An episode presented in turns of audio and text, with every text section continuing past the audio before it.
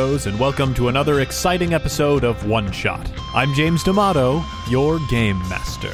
I want to start off by apologizing that the introduction to today's episode is going to be a little bit longer than usual.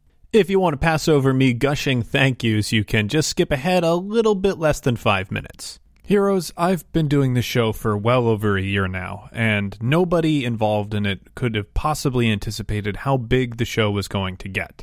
I am constantly overwhelmed by the appreciation and support that we receive from our fans. Whether it's fan art, fan fiction, or just letters and tweets of people writing in to let me know that the show is important to them. But even with all of that, nothing could have prepared me for the response that we received to our Patreon campaign. These days, it is incredibly difficult to make a living in entertainment. It doesn't matter if you're a musician, a comedian, or even a game designer. And while the internet provides ample opportunity for people to engage with their passion, most of the time it makes it almost impossible for them to make a living from it, at least in a traditional way. Before I started One Shot, my comedy career was basically over. I had spent thousands of dollars on an education in Second City and IO, and I was about to spend a couple hundred more at The Annoyance. You see, in Chicago, we depend on passing auditions at these major theaters for any type of paying employment. And even if you make it through most auditions, the likelihood that you'll get paid and the amount that you'll get paid is slim. Even a lot of the people that I looked up to, both teachers and performers, had to maintain second jobs. It's the same story in the game industry. I know less than a handful of people who make their living exclusively by designing games. And all those people are names that you would probably recognize. If I wanted to do things like own a home and start a family, I would need to get a real job and soon. I did one shot because Pat asked me to put it together, and because I wanted to take my mind off things by playing some games. The response was life changing.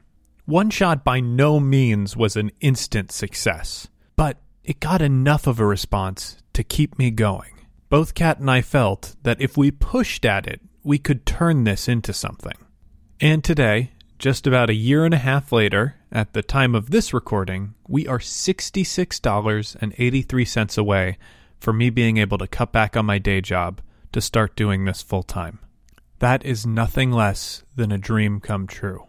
And honestly, there aren't enough words that I can say to properly thank you all. So I'm not going to thank you just with words. It sucks that people cannot make a living through comedy or gaming. And I promise you, all of you, that we are going to do our part to build up this industry and make it into something that can support people because people love these games. The only reason a dumb little show like ours got such a response is because there is a gap in people's lives. They want to see more entertainment around these games. And that's something that Kat and I and our team can definitely do. We will make these games more accessible and we will build this hobby. This money is more than a gift. It is an inspiration and a tremendous responsibility. You are going to see great things come out of our network. With that, I can tell you that logistically, we're going to start coordinating physical rewards next month. Nobody's card gets charged until the end of each month, so we want to make sure we have all of our ducks in a row before we start committing any money to shipping things out. But I do want to get them out there as soon as we can. The audio thank yous aren't going to start up until June either because Kat and I want to get together to record them. The Secret Archive is going to get at least one new episode this week as we continue to edit our back catalog. Speaking of the show, this week we are playing heroine. Now, that's not heroin as in the addictive drug, that is heroine as in female protagonist. Heroine is an apocalypse based story game that's made to emulate stories like Labyrinth, Wizard of Oz, or Alice in Wonderland. It's exactly the sort of game that Kat and I love to play. So we put together a great group of players and we came away with something that I think is a lot of fun and a good bridge between the dramatic work we were doing on L5R and our usual silly nonsense. And with all that out of the way, let's get to the show. All right, heroes, let's meet our party for this week. Uh, first up, a familiar voice to everybody. Kat Murphy. James D'Amato. Welcome to the show. Thanks for having me. Hey, it's it's been a little while. Has it been?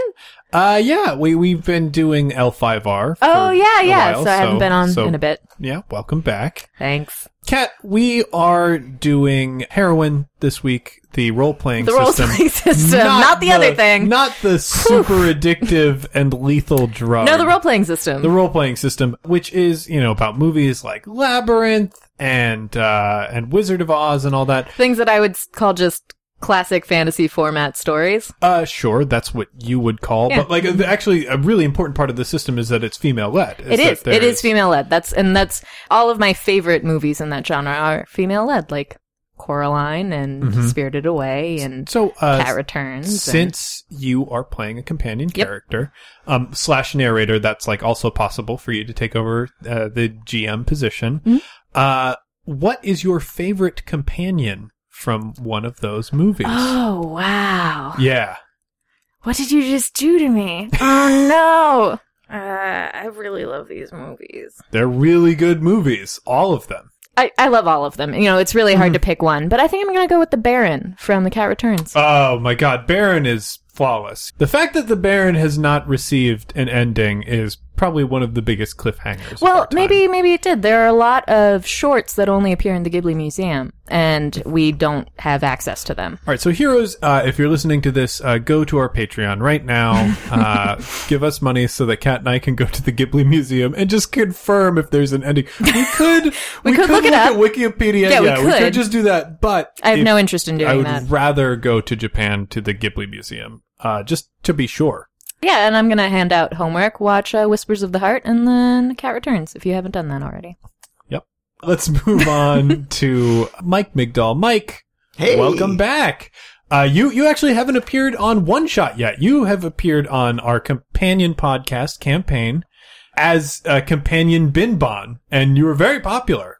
Thank you. I, I I welcome all my new Twitter followers from around America. Um, I appreciate your support of my role playing character choices that I made. And you are also playing a companion this week.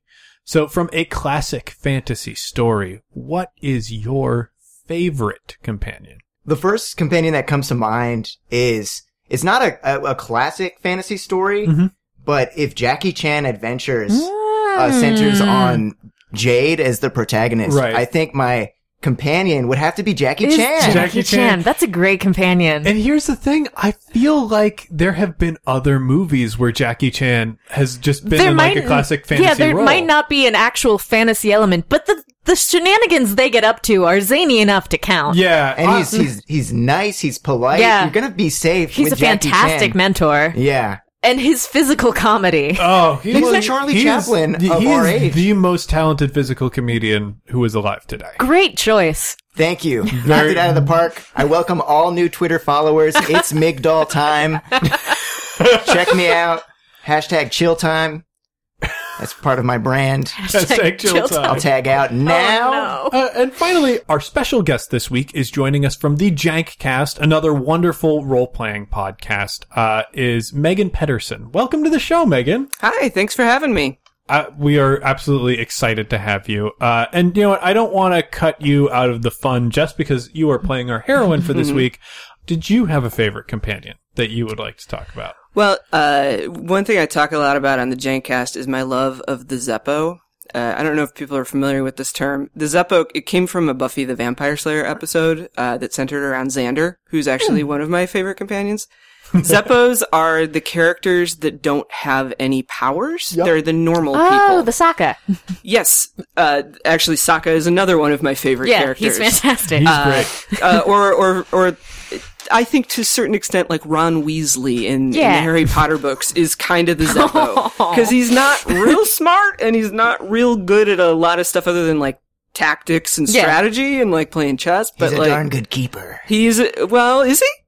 Was it by the end? By the end. Well, he he always I don't know. He stood up for people more than anyone else. Yes, yeah. He the the Zeppos oftentimes have a lot of the feels. Like they've got a lot of the Mm. Yeah, stuff. he's the heart of the team. Exactly. Yeah. Yeah. Yeah. So so in general, my favorite companions are always the Zeppos, and Sokka is a great example of one that I love a lot from Avatar because like everybody else has crazy powers, and he's like, I gotta like double down and learn how to use this sword. I'm like okay at the boomerang. I'm, I'm, I can, if, if I can throw this boomerang and hit something and hopefully it'll come back to me, then I can continue to be effective in this, this situation. But otherwise, I'm just gonna have to figure out something else to do. Yeah. Mm, so, Blue guy. yeah. Yeah, so so those are my favorite companions, Cool. and and I have a number of them that I like a great deal. That's great. That's great. I think that is a wonderful genre of companion to like. And with that, I think it's time for us to start our game. Okay, so our action opens on a small split level house in Overland Park, Kansas. You hear the door slam as our heroine, uh, Lindsay O'Connell, age 11, has come home from school. This is the last day of her first week at Comanche Elementary School, uh, because this is her first week in the household that she has been placed in. Lindsay is a foster child. Uh, this is uh, probably the sixth or seventh house that she's been placed in. For a number of reasons, it just hasn't worked out. And so we see her heading towards the room that she shares with one of her new foster siblings, um, a younger girl named Diana. Diana comes through the door following her because one of Lindsay's new jobs, and she thinks of all of these as jobs, is taking care of the younger kids.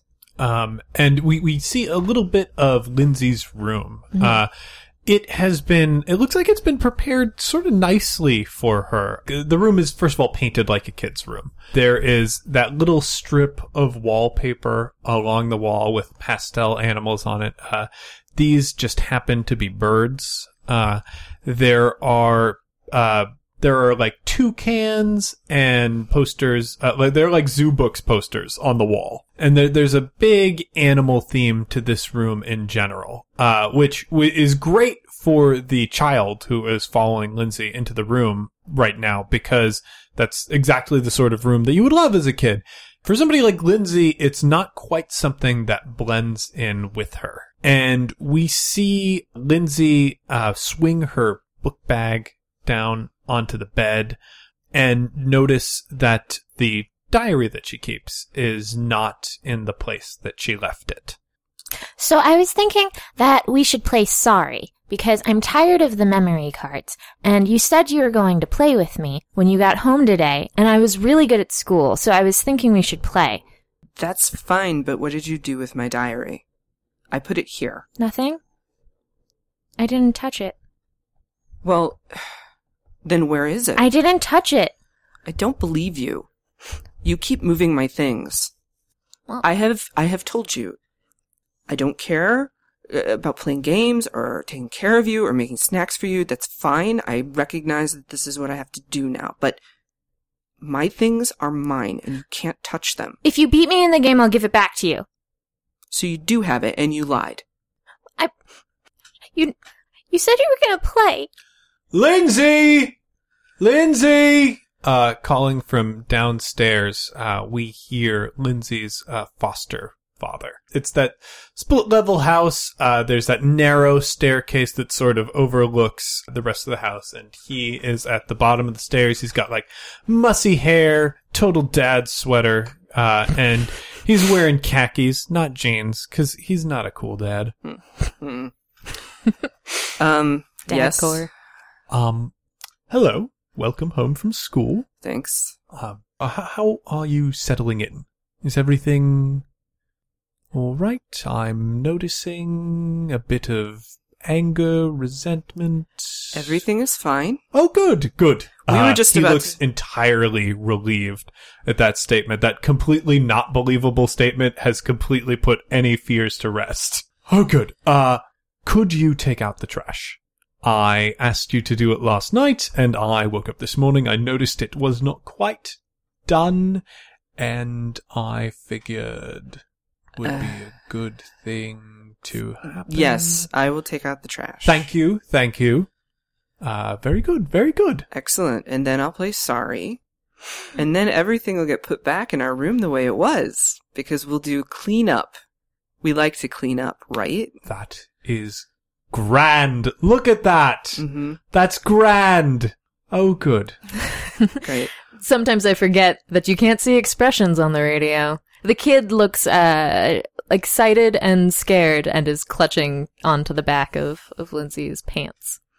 As Lindsay goes to the door, she opens it up with the uh, trash that she's picked up, and she sees uh, a man in a suit that doesn't fit quite well standing on the stoop, about to ring the doorbell. Uh, he has a briefcase in one hand, and in the other hand, uh, which he was trying to press the doorbell with, he's holding a large Papa John's pizza with all the fixins. Yes. Uh, hi. Uh, Um, uh, I'm sorry. Uh, I, I can go get, um, uh, John. I assume you're here for John? What's N- your What's your name, No, no, this is uh, uh, this is Jack Jack Finley. Mister Finley? Hey, hey, how's it going, kids? Hi. You must be you must be Lindsay. He says to to you, uh, Diana. Diana. D- n- no, I'm I'm Diana. We've met. We've met, Mister Finley. I'm Lindsay. Oh, Lindsay, sorry about that. I just I just came by from uh Protective Services. Just gonna check in. I brought some pizza. You got to make my rounds once a week. I got a couple stops after this. Oh, wow. Uh, they don't usually bring pizza, but, um, I have to take the trash out, so, uh, c- come in. Jack, Jack, hello. How how are you? How do you find yourself? Uh, you know, same old, same old. Uh, the old wife's got me on the uh in the hot seat. of course, of course. Well, I see that you've brought flatbread again. Good. Uh, just, just as a Papa John's pizza. Um, Right. And uh you we we did discuss this before. Are there any animal products on it at all? yeah, it's a, it's just a standard pie. It's got, I got cheese and well, marin- marinara sauce and uh, some sausage. we do have a little bit of a touch, just a touch of lactose intolerance and uh, gluten intolerance, and so this is very nice. I think we're just going to put this to the side. Welcome, Jack. Welcome. So, uh, How are you, I- Jack?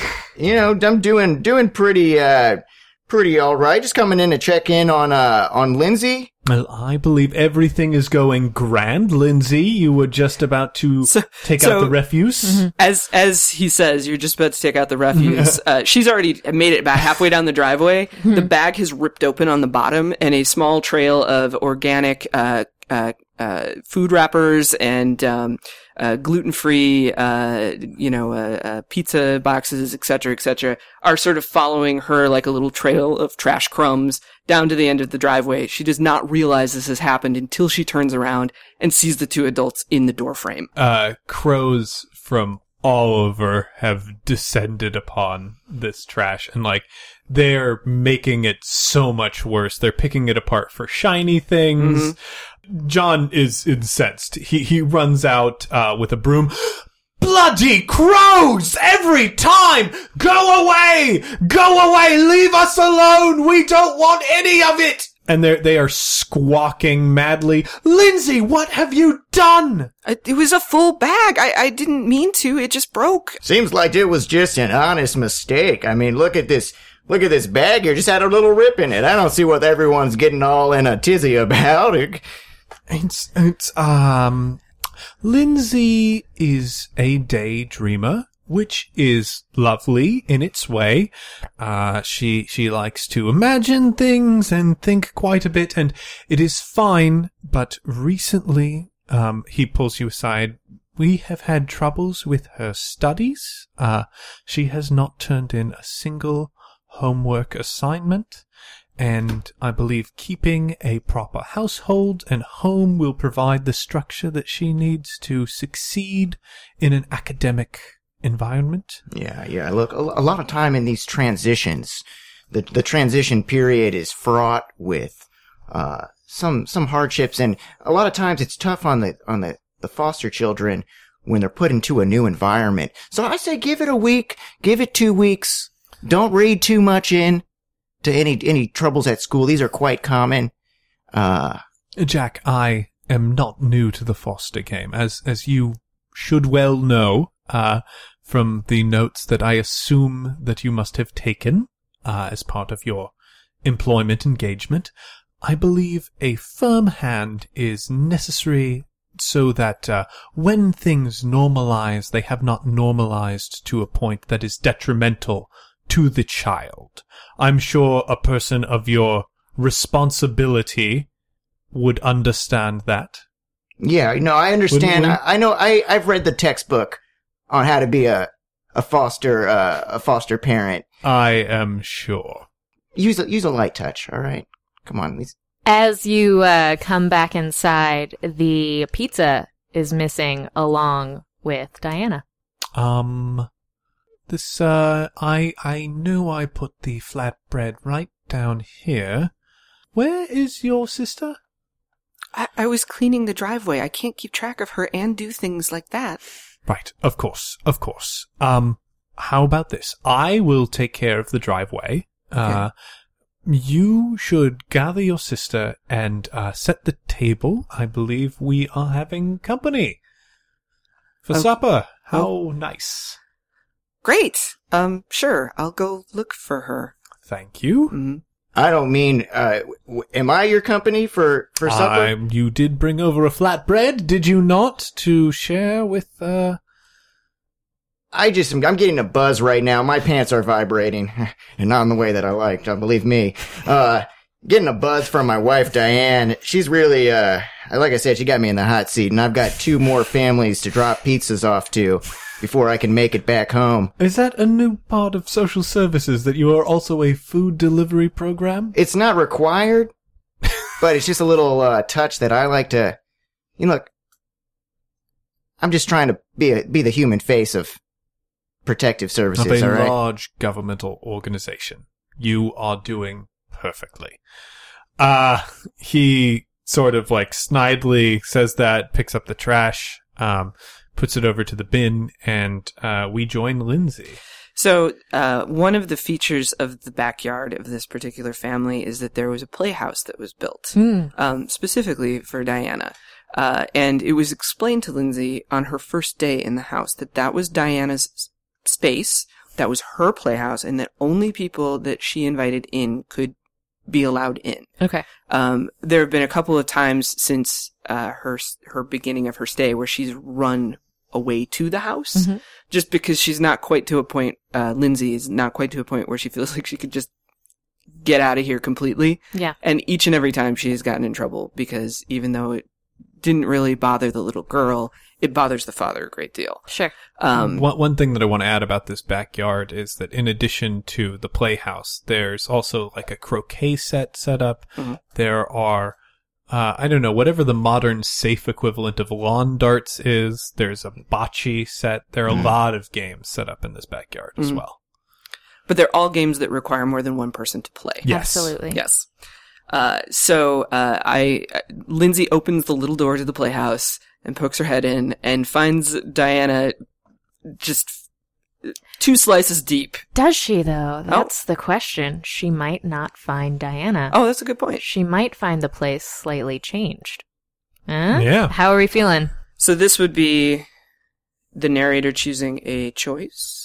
Oh, interesting. Putting a choice. Yeah, in? that's how do we, when do we end the scene and how do we do it? It's really, there are not too many guidelines, uh, for that because it's supposed to be fairly open. Perfect. Okay, then I'm just going to start bringing us into the other world if everyone's okay with that. Okay. Yeah, Totally let's do fine with it. Okay, that. so you open the door to to the to the playhouse. Uh, it's a wooden playhouse uh, that was built for her. Uh, it's it's pretty beautiful in in the custom work that's been done. There are um um gosh, what are there?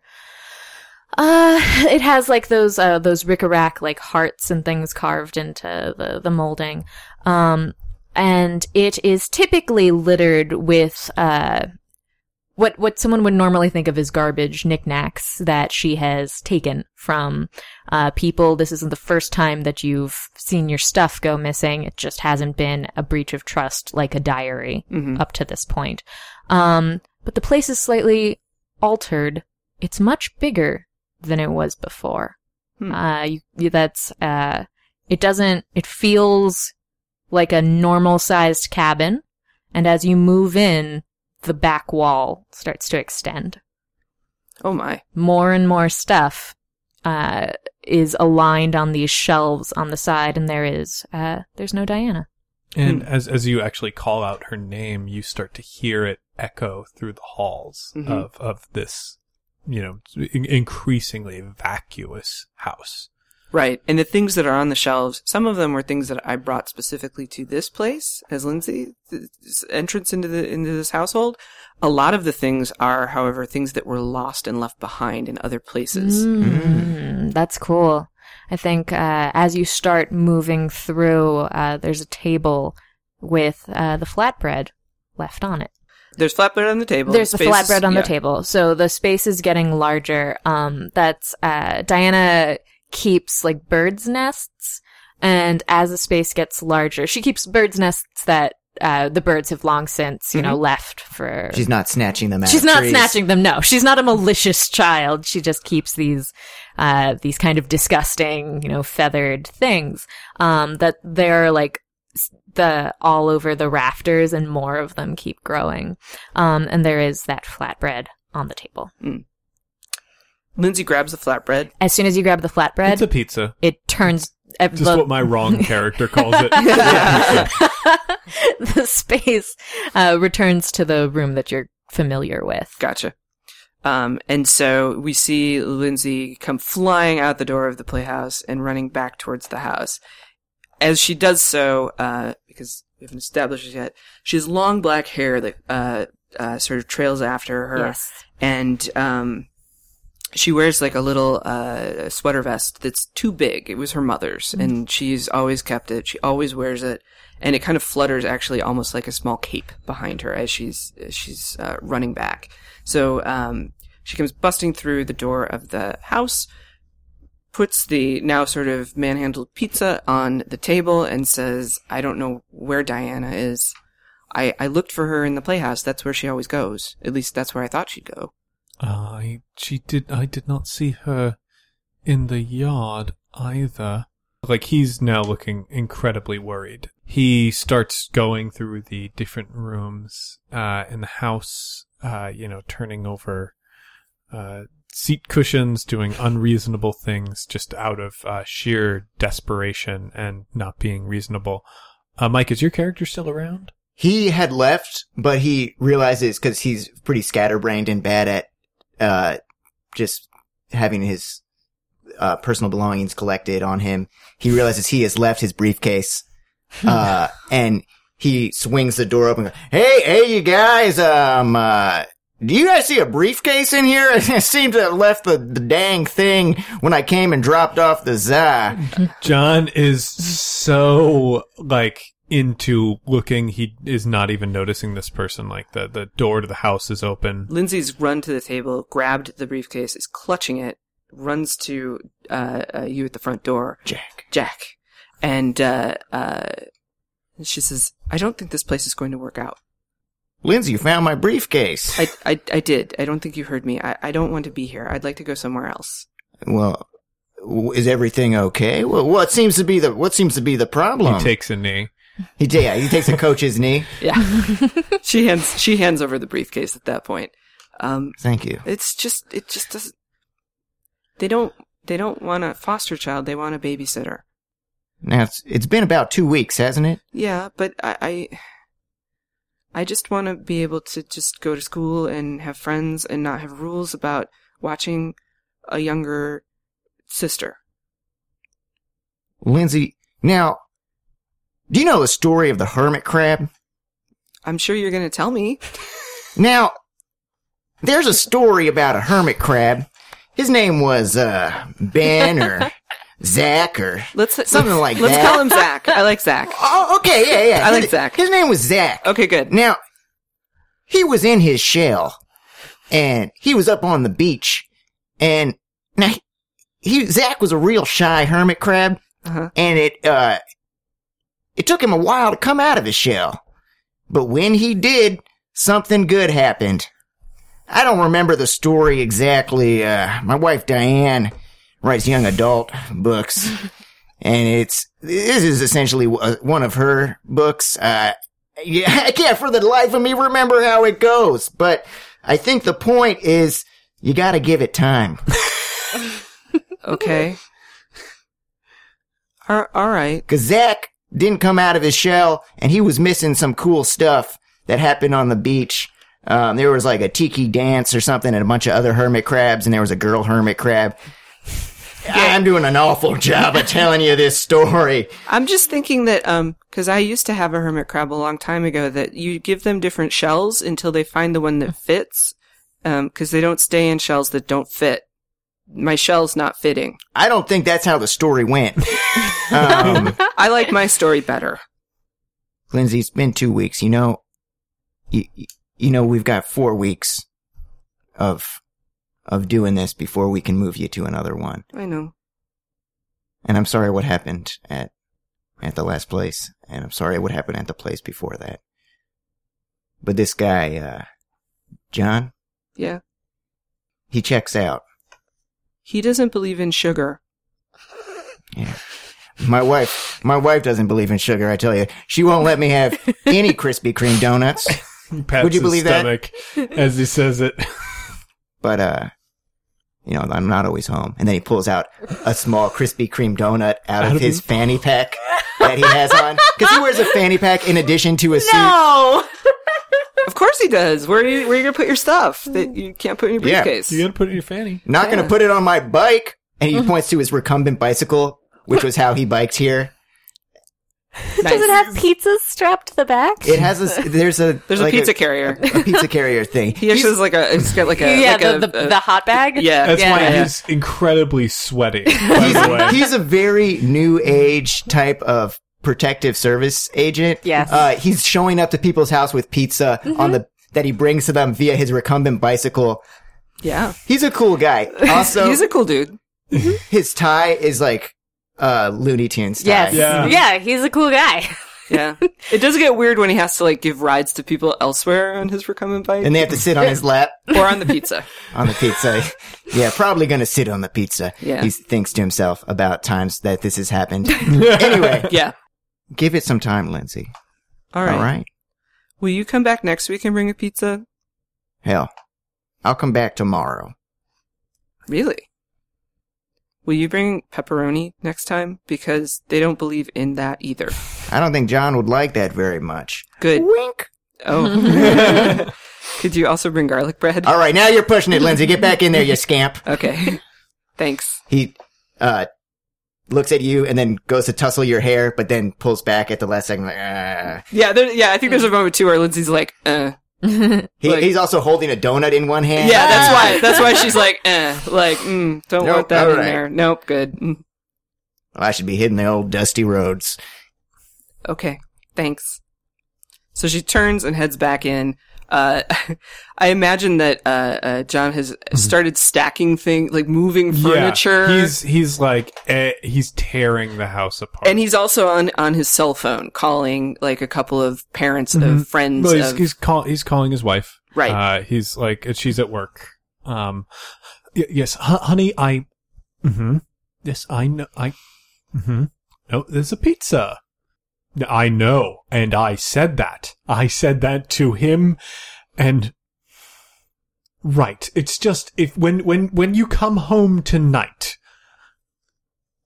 And he just like puts the phone down and like breathes and is like, "Have you located um your sister she's not my sister, and I talked to Jack. right a, s- a step sibling uh would that be a better i'm not i'm afraid i don't know the right words to say and that is not the pressing issue at the moment Mhm. uh where have have you uh, uh, he is like really flustered at this point um like there's a lot of pressure uh on him he's he's he's also sweating quite a bit. Um, he's like almost on the verge of tears a little bit because he doesn't know how to handle this situation. which is which is kind of a problem because this used to happen a lot. Yeah. This used to happen all the time, but it hasn't been happening Mm-hmm.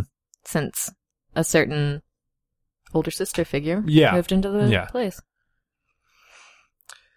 And I imagine that there have been other older sister figures that have shown up over time. Right. So, Uh, Lindsay, um, I know that you have had a difficult go at adjusting to this new circumstance, and I, I, I understand that life is not easy, but you have to believe me when I tell you, you have been a stabilizing figure in this household.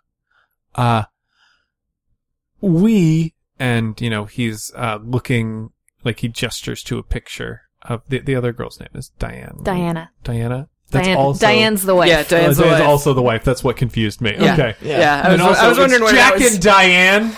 Hey. Okay. Little ditty.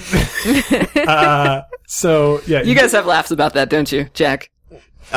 I'm not here right now. No, no, no. I'm just, I'm just saying. Just saying. Your character. Has, Oh yeah. Had some laughs whenever about that. whenever we introduce ourselves to other people, I always go, "We're yeah, we're Jack and Diane, like the song." Can you believe that? it's just referencing a song about people who failed in life and are kind of miserable. he doesn't focus on that part. Uh, anyway, uh, so he ge- gestures to a picture of Diana. Um, we have not been able to adjust to some changes in our lives, and uh, whether you think of yourself as part of this family or not, there are certain people who do. Okay.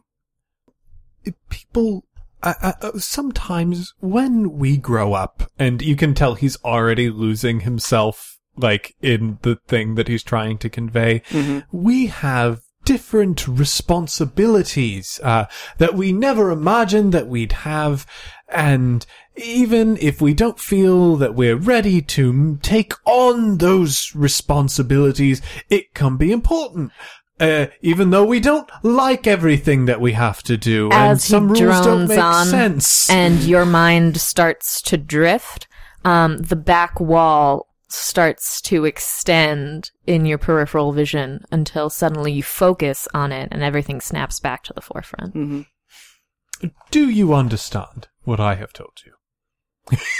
he's like, he like re- clearly reached a point where he's a little bit more confident, and he feels like he conveyed a message. Right. And she sort of looks at him. She's like, "The only answer I could probably give you right now is yes." Splendid, good. Um, well, in that case, I think you know what you have to do. yes, I do.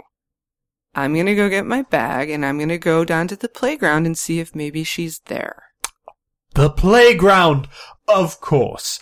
I will check the upstairs and we will rewarm that flatbread and enjoy dinner. Supper. Could you call it pizza once? Just for me. Try it. Pizza. Perfect. Thanks, John. So she scampers up to the room, grabs her backpack. Uh, the backpack is another thing that is always with her. Um, uh, as far as the family is concerned, they've seen her carry it back and forth from school. So they, Oh, the backpack. the backpack. yes, it is a thing that is always with her. But is it there when she goes to grab it? I don't know. Is it I don't think it is. Definitely not. excellent? So yet another thing has been misplaced. what does it look like though? Uh, it's purple. It's purple. Uh, it is. It's kind of a s- just a standard Is it issue, like a JanSport. Yeah. Okay. Backpack's got the front zipper pouch. Yeah. It's got the top zipper, sort of half moon zipper, black straps. The thing though that has been added to it is Mhm. a variety of uh, patches have been sewn on it. Oh, cool. So there's a couple. hand sewn. yes. Cool. There are a couple of of uh like Girl Scout badges Mm-hmm. that were sewn on it. Um, there's like one that was from uh like a, a family like 5K walk that uh, she had been on a, a number of years ago with her family. So things like that. There's and and a couple of like uh, um, there's like a, a little patch that's um, uh, for like Looney Tunes. It's like a Bugs Bunny head, Sure. that kind of thing. So those have all been sewn on there. Uh, but it's very clear that there's a strategic method to where the patches go because they're kind of coming from one corner at the bottom and sort of like encroaching further and further up. So it's not completely full yet. Okay. Uh, but yes, as soon as she enters the room and sees that that is also gone, Mm-hmm. She turns bright red, Mm-hmm. contains her anger, turns on her heel, and immediately heads for the school's playground, which is two and a half blocks away from the house. Great neighborhood. Yes. In fact, the house that the family purchased was strategically purchased so that it was close enough for the ch- the children to walk to, Mhm.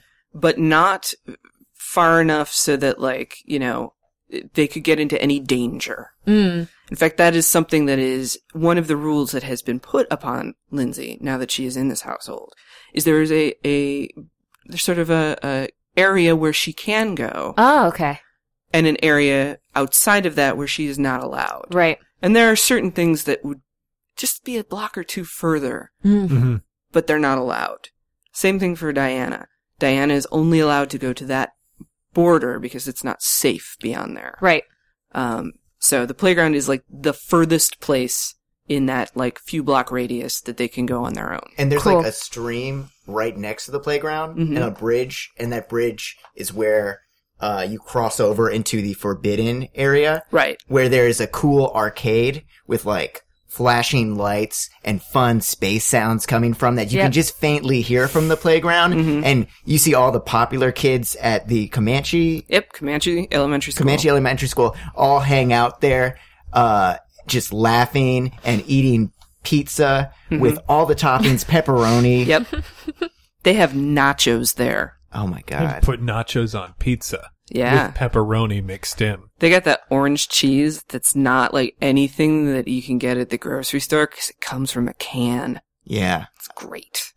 I know exactly what you're talking about. Yeah. I cut my hand on one of those cans one time.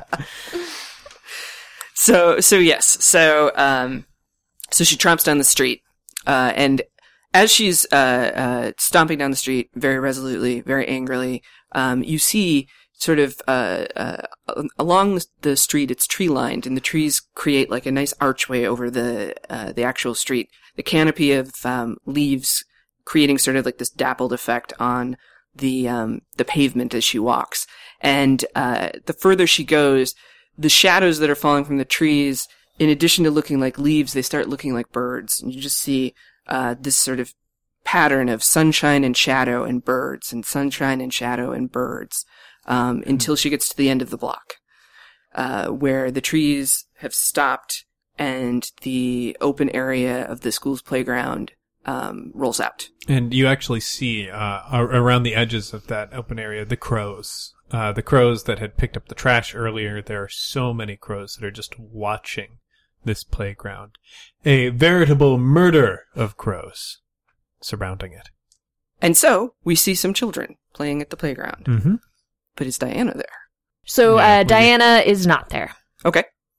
Uh, but there are other children around her age, some of which you've seen her talk to before. Okay. Uh, so Lindsay approaches the group. I have to find Diana. Have you guys seen her? No, says uh one defiant looking uh six year old who There are other six-year-olds behind the six-year-old with their arms crossed. yeah um except there's one in the back who looks a little nervous. A weak one. ah, good. She's she hones in on that one. She's learned from being a foster kid that you can always get. There's always a weak There's child. always the kid that's just with a slight bit of a threat. Uh, and Lindsay does, uh, though she is a small, smallish height child, uh, she does sort of uh, not tower over, but but uh, Yeah, Stan- she's, in, she's imposing she's imposing. Um, especially because to a six-year-old. Yes, and especially because she's one of those foster kids. yeah. They got a bad rep. Those are bad kids.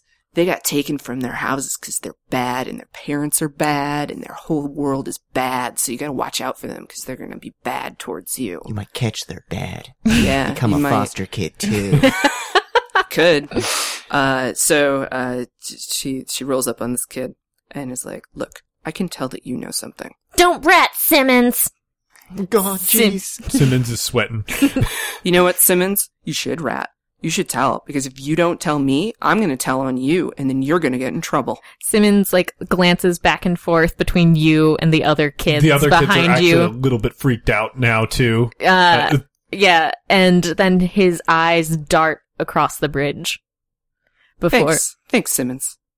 I did it. I did it! Simmons, you're so weak. God, Simmons. One of the kids puts their hand down in like an okay sign oh below no! their knee, and yeah, Simmons, Simmons sees it. looks at it. And then right as uh right as Lindsay turns t- to like coolly walk towards the bridge, Mm. she just hears a small thud of Yeah, a child snap. fist hitting a child arm. Yep. Yep. Doesn't distract her. No, She's got, she doesn't look back. she's got business on that bridge. you don't look back at explosions or kids in No. there. Soft No. soft impacts. Yes. Yeah, soft impacts. You just see like the, the shot is framed. Soft Impact, great action movie Yeah. title. Yeah. Oh, there's a there's the beautiful shot of like you walking determinately over the bridge, and then you stop halfway through. And the wind blows through your hair, and uh, your face focuses as you see Diana in the arcade playing uh, a, a game solo um, with your backpack on. It's called Bird Quest. Bird Quest. It's a you're It's the is it the updated version of Joust? Uh, n- a Bird Quest is actually very similar to a uh, flash game that people might be familiar with called A Crow in Hell. Oh, uh, okay. where you have to navigate this little uh, bird through a very dangerous landscape. Name dropped. Name drop. Uh, so yeah, Bird Quest. Bird Quest, awesome. Okay. So, uh, I choose you to narrate how I make it through into Perfect. The so, world. So I think, uh, so Lindsay, uh, as soon as she sees her backpack, you know, that she sees red, more or less. Um, and, uh, she yells something she doesn't frequently do. Um, she's like, Diana! You aren't allowed to be there! Um, and Diana hears her somehow over the din of the arcade, turns, and her eyes go very wide and very scared, and she turns and starts running into the arcade. Uh, Lindsay starts running after her. They, she has to go across a street. Uh, she almost gets hit by a car, but it, I mean, it stops well before her. Um, she like, uh, glances at the guy. Um, I don't know. Are you the type of child to flip someone the bird? yes. Yes. Flip Um, someone the bird. I learned that from a, a different foster home. yeah, that's uh, you you you flip them one, you kick the the the front of the car, and then run off into the arcade, um, which is different than you remember it. Mhm. Um, for to start, it's way more packed, um, and you can't see the back of it. Uh, as you start moving further into the room, um, the denizens of the arcade stop, start changing from, uh, the human teenagers that are frequently there to something decidedly more avian. Ah, Yeah, you don't notice it at first, No. but it's something that the audience can very clearly see. Yeah. um, that like different shifts in how the people look. And the blinking lights are replaced with shiny baubles. And, uh, you know, the carpet slowly becomes twigs piled atop twigs. Uh, and there are feathers sort of floating around and you eventually emerge in this clearing, uh, in these woods. And it's sort of a dim gray sky. There are trees all around you. You look back and you don't know how you got here. You look back and you just see trees. You look up and you see this sky that, that just is not familiar. There are certain things in life that give you a feeling of like whenever you walk into a room that you didn't expect Like you go, oh, suddenly this is just not the same as the thing that I was expecting. That's the feeling you have when you look at that sky. Mhm. Um, and the, the the world around you feels very big, but it's not sort of echoey big. It's a sort of big that steals the sound from your mouth uh, when you call out for Diana. Okay. So I think this is the point where we have a chapter start. Yes, Correct? this is the start of the chapter. Someone is the narrator. Yes. Kat, I believe both you and me are good to pick for the narrator. I Mhm. could do it. I think you should do it Okay. to start. Okay, so I could do it later on too. Yeah, exactly. That's the thing. Whenever you guys want to seize the narrator position, you just have to take four of these things, uh, and, and, or gi- give up four of these things. Mhm. And you get those things again by, By making trouble. By Making getting into trouble. Got it. yep. All right. Uh, so you are in this clearing. Um, what do you do? Like now, now that it's very clear that you're no longer in an arcade, uh, you have called out, you've called out Diana's name and like you're in the woods. I am now in the woods. Is there a path or a trail?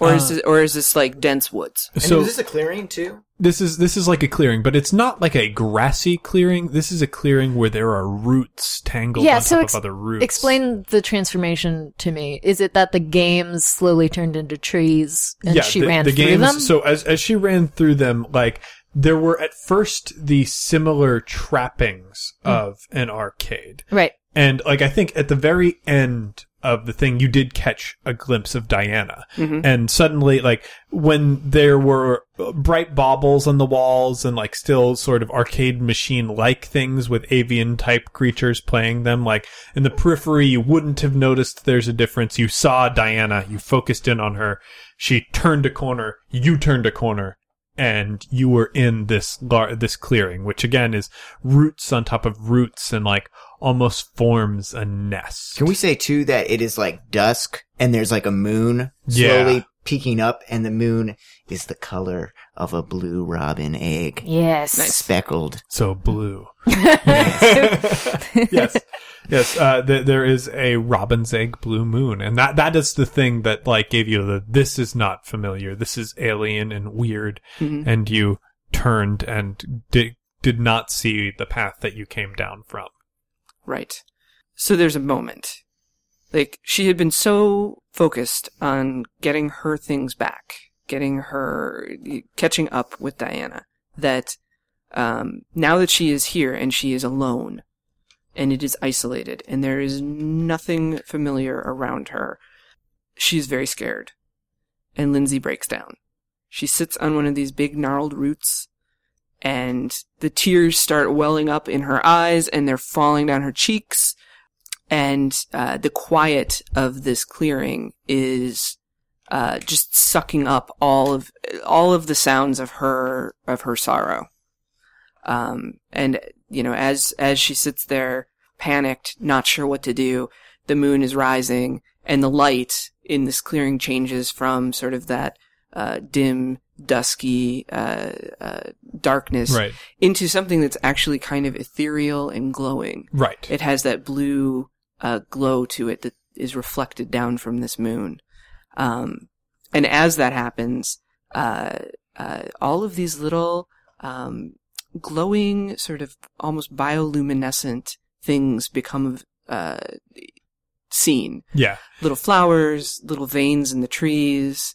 yeah. You're you're struck by the horror of being alone and not knowing where you are, and then that's quickly overwhelmed by the magic that is overtly being portrayed by these lights in the world. Like, you might be alone, you might not know where you are, but it's not dark. Mhm. It's not cold. It's something that you can deal with.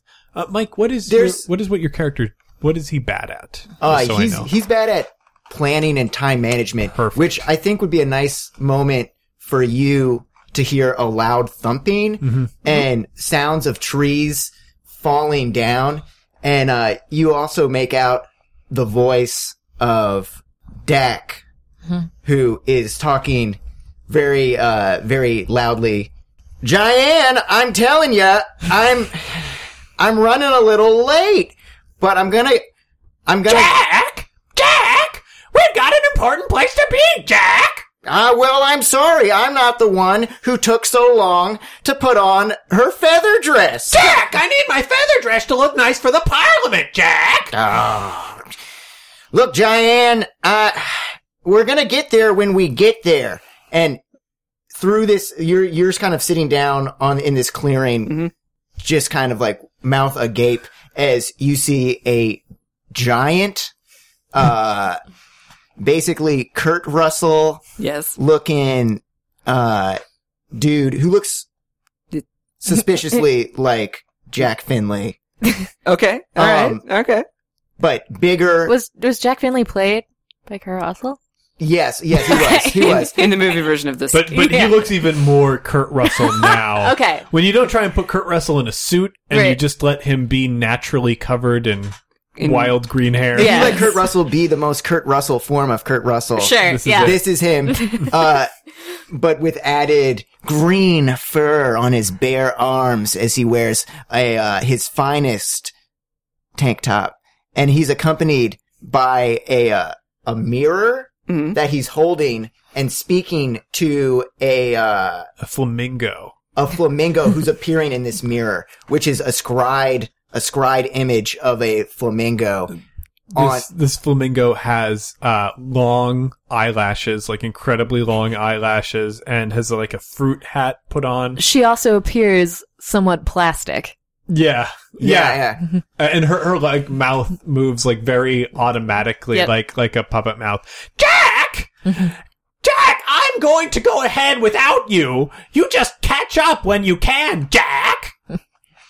Diane, it's Dak. All right, Eh, Dak, you go. Dak. you've been wearing too much of that that dang lipstick. You know it what it does to me.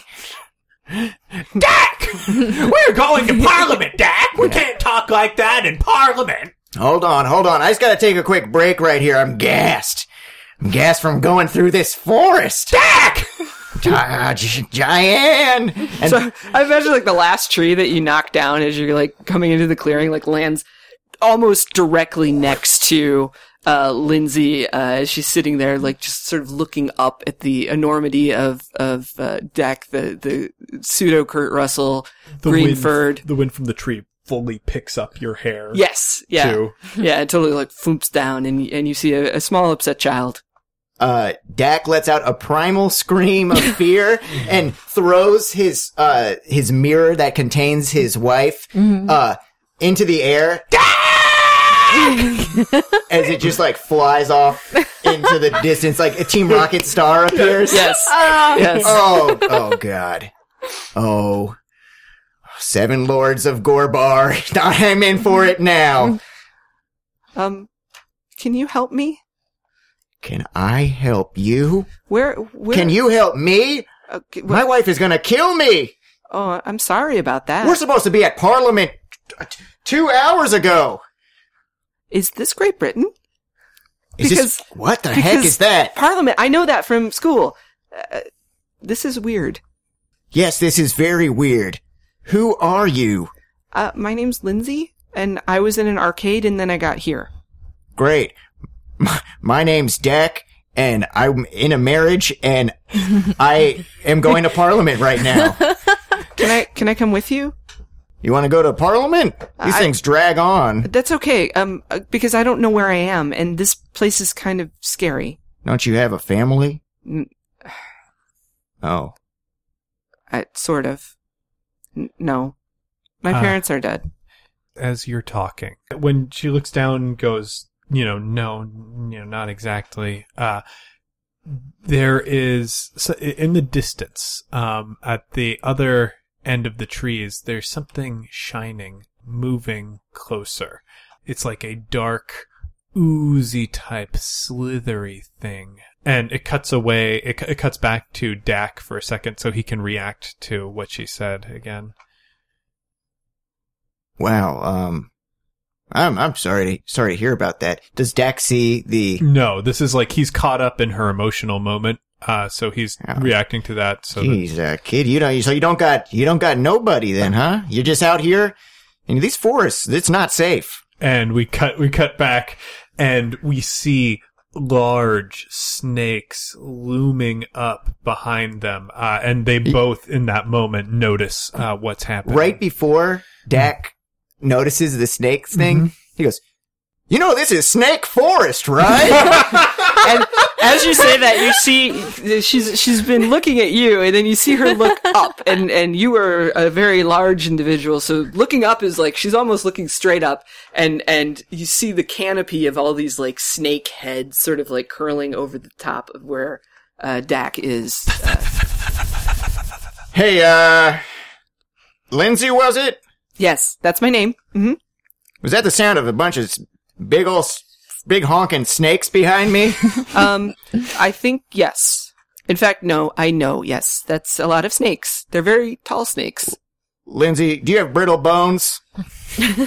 Um, no. Okay, great. He uh, scoops her up and then just starts running, knocking down trees as he goes. yeah uh, he takes a look at his watch because he knows that all those snakes are coming out in snake forest they're okay so long as it's not dinner time when it hits dinner time the snakes eat uh, and on the watch, it's just a piece of pizza, denoting that it's dinner time. Yep.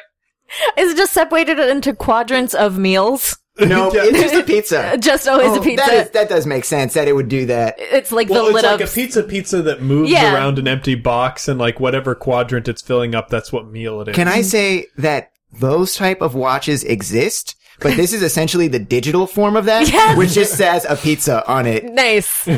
It's just as a pizza. He doesn't like. Delightful. He never learned how to read Right. that one. He's just like, oh no, oh no! oh no, it's dinner time. Lindsay, hold, hang, hang on to your britches. so this is where you have gotten in trouble. Yep. Actually, uh, so you should yes. Mm-hmm. Uh, well, roll dice first because you will collect either two or three depending upon the result. Okay, and my What? According to this, it says describe the companion doing something awkward, dangerous, or otherwise troublesome in the current scene. Mm-hmm. You earn three drama points when you use this move.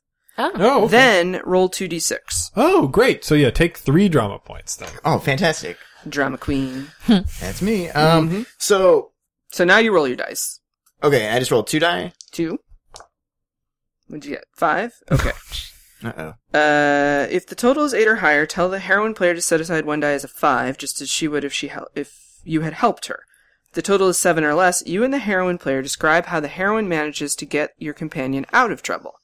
Either way, the heroine gains a drama point when you use this move. So I get one. uh, the snakes are coalescing, like sort of, they- they have surrounded you entirely. Like you started running one way, there was a big pile of snakes. You Turned around the other way, his hair flipping Yeah. in the wind with It's- each it's a turn. mullet. It's a mullet. Yeah, it's a total mullet.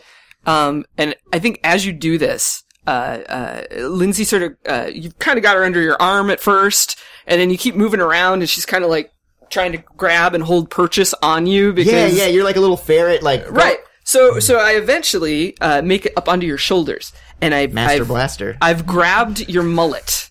Like, uh, like reins That's on a awesome. horse. Yeah. And I am standing on your shoulders, and then I, I, I realize that you were just like, you've got no plan. Like, there's no plan to escaping snakes except snakes are bad and you gotta run. And I, and I start sort of like guiding your mullet like, uh, like you do with a horse's bridle. I'm like, okay, we gotta go, we gotta go right, right, there's a clearing to the right. He is getting flustered with you pulling his hair. Of course. and he lets out a big, a big bellow, and his his strength is going with his gut. Okay. Uh, he is very much a creature of instinct, and I'm gonna say that he has a little pouch Uh-huh. on his stomach too. Uh, and in it's this, just a zipper in his stomach. it's yeah, it's a zipper in his stomach that he like pulls up his uh his fancy tank top and unzips, and uh from his pouch he pulls out a uh a really tiny knife. Uh, it's very, it's like basically like a butter knife, and uh he holds it and goes, "This is it. This is the stand." No, I'm telling you, there's a, there's a, there's a hole we can get through. now, this is your character getting my character out of a bind. Yeah. Yeah. This is, yeah, so the, So you choose to succeed Well, this is No. no, No? no. This is not. That is at the end of That's the at the chapter. end of Yeah, the chapter. that's Got different. it. So basically, you've you've gone off kind of half cocked. You're you've gotten us into trouble because now we're surrounded by snakes. Yeah. So, uh, because your roll was seven or less, Yeah. my action is to describe how I get us out of Got the it. trouble. Okay, and I think because I'm I'm gonna go with my gut in this, and I'm feeling kind of protective of you. Mhm. I am going to say, "Sorry, kid. It was nice to know you. Send my regards to Jayan." she pops you off and hurls you into a. There's like a, a bunch of bushes that look particularly more soft than the rest of the bramble, and he kind of throws you over there, Mhm. and then with his tiny knife, uh, because he's a big guy too. He grabs the nearest uh, appendage of this coalesced snaky Mhm. hydra type thing, and then he uh, chops it off, and it's the smallest of the snake heads, and he's like super proud of his success. yeah. the other ones. Okay, all Cut right. Back to your character. so I'm tangled in the bushes at this point. Yeah. Uh, uh, so kind of, Lindsay kind of crawls her way out and like she sees you like triumphantly holding up the smallest snake head with the smallest knife, cheering as the snakes are getting more and more pissed off around you. I think I'm going to, at this point, inflict an injury on Jack. Uh, Dak. or Dak. Jeez Louise. On Dak. Uh, one of the larger snakeheads, the largest one, uh, has, it looks like a cobra, um, and it has these bioluminescent eyes that are on its sort of like hood. It, uh, launches itself forward and bites down hard on your arm, uh, causing you to drop your tiny knife. oh, big fella, ain't ya? Uh, Is this, are we considering this the challenge? This, I, I, I don't believe this is the challenge. It just seems dramatically appropriate to inflict an injury on him at this moment. You're still, like, going to get them out of danger. Okay. Like, use your wits. Sure, sure. Okay, so she very quickly looks around and is trying to uh, figure out like "Ah, there's so many snakes, but they're all kind of coming from one big snake. So uh, as you have distracted them with your injuries and my antics. and your antics, um, uh, Lindsay realizes that like if she could just find the end of the snake, maybe she could tie it to a tree or something, because you know that's something you could do with a snake, uh, and then it couldn't follow you any further. So she goes running. She's like following the trunk of this snake, like further and further into the woods until she gets to the very end of it. And there, to her uh, uh, delight, is a big log with a hollowed out like section of it that's perfectly snake sized. and so uh, she sort of steels herself for a second, hopes that she can move the snake's tail, grabs onto the smallest part of the tail, and starts trying to like stick it into the hole so that she could put a rock on the other side to keep it from moving. Uh, meanwhile, we cut back to the heads of the snake, uh, wrestling with Dak. yeah, he has his arm out where the uh he's the the bite happened. Right. And the skin around the bite, his skin is is the color of like uh burnt sienna Mhm. and this the skin is is glowing green the same color of the eyes of the snake. And he's like "Gah!" but he's with his other hand. He's just punching a snake head Yeah, it's like uh there is this area of the forest that is sort of cleared out with the gnarly roots where there are holes where these snakeheads are popping up through the holes. And each time it pops up through a hole, like one snakehead pops up, he hits it back down yep. and then others pop up and he's just whack-a-moling those snakes. There are uh, bioluminescent lights that start lighting up in the forest, but it gives the impression of uh, like those ball lights around an arcade game. yeah Deck ain't going out like this bam boom ah, my arm and we, we cut back uh to you uh tying up the snake, Lindsay. Yes. So yeah, she's uh, she's so she's pulled the the tail through the the trunk of this this tree, and she's uh, looking around, and there's like all these bioluminescent vines. So she's pulling them down and uh, uh, doing her best Girl Scout knots that she learned while she was a scout. She is uh, creating sort of a uh, uh, uh, like roped in. Um, uh, obstructions so that the tail of the snake can't get free. Uh, and then uh, she goes running back along the, the thing to, to where Dak is valiantly fighting off the snake heads. Yeah. I think one of the snakes is now trying to swallow Deck. Yeah, it's got like his fist is inside the mouth of the cobra that's like now just swallowing him. Yeah, there's a giant fist-shaped lump in the neck of this cobra. He's like, oh, jeez. So, uh, so she sees what's going on and, and she's like, it can't follow you. I made sure it wouldn't be able to follow you. Come with me. a little, little problem right here. Uh, as his arm is getting out, he's like, oh, I gotta get back to Diane. She'd kill me if she knew I died. And you, you see on the ground next to him is the penknife. And for him, it's a penknife, but for you, It's like a broadsword. it's a sword. Yeah. Yeah. Yeah, so I, I pick up the knife, um, awkwardly because it's heavy. Um, and the snake is taut because, Yeah. uh, Deck is, is holding a tree and like pulling He's trying to pull his arm, but the snake, it just has its fangs Just embedded just in there. embedded and he's like screaming with the exertion, but he's not making any leeway, but the snake is so taut, mm-hmm. like a, a grand opening ribbon. Yep. Yep. And my dad taught me how to climb trees. It's something we did. It's something I That's like great, kid. the, the overall narration comes into play as my voice filters down through the conflict. Okay, so she so she climbs up the tree that's closest to where this this eternal battle between Snake and Dak is happening, and uh, uh, she looks at one, looks at the other, and is like, "Okay, I guess this is gonna this is gonna be it." She grabs the the penknife and sort of jumps forward in a very Jabberwocky esque fa- fashion to snickety snack the head of the snake The off. vorpal blade. Yes, exactly. Uh, and so it gets about halfway through, and then uh, she's like, "Yes, this is great. I'm I'm doing it. I'm going to kill the snake." And then like the the movement of of her falling sort of catches up with her. So she's now holding onto the sword, which is halfway through a snake head, uh, dangling from this, like trying to pull it down so that it cuts through the rest of the snake. With the exertion and the cut that's just been made, it's enough for Dak, Dak to to- flex his way out and help you sever this head. It rips, it's jagged, there's goop shooting everywhere. Lots of snake goop. You're covered in snake goop. snake goop. I'm covered in snake goop.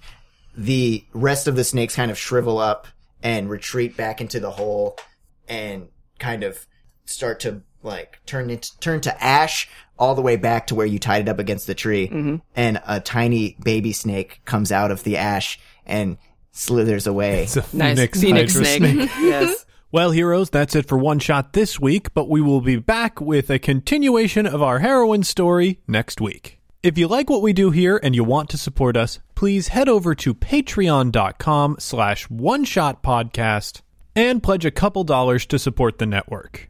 After just one week, we have 209 backers, and we are less than $100 away from me reducing time at my day job to hopefully start a transition into doing one shot full time. We are also just $1,000 away from getting Kat to reduce time at her day job, too. And when she does that, she is going to start a new spin off to campaign where an evil party will be the protagonists. As an appreciation, all of our $5 backers and up receive access to the One Shot Secret Archive, where we have hours of material that never made it to air, including the lost episodes of Campaign, which will be completed this week, followed by the scarred episodes of Campaign, which we are still editing. We also have some games that I recorded with my family and never put on air, and Epiphany playtests. Our goal is to get 10% of our audience donating, and we are just 91 backers away from doing that. If you want to give us some non monetary support, you can always follow us on Twitter at OneShotRPG for me and at MailMandalorian for Kat. You can check us out on Tumblr at oneshotpodcast.tumblr.com, on Facebook at facebook.com slash oneshotpod, or just join us on Google Plus in our One Shot community. One Shot is a joint production between Paracosm Press and Peaches and Hot Sauce. Peaches and Hot Sauce is a Chicago based comedy network with tons of great articles, videos, and podcasts for you to enjoy at peachesandhotsauce.com. Finally, that music, which is right now swelling up over my voice, is Be Your Own Pet with adventure, courtesy of Infinity Cat Records. See you next time, heroes.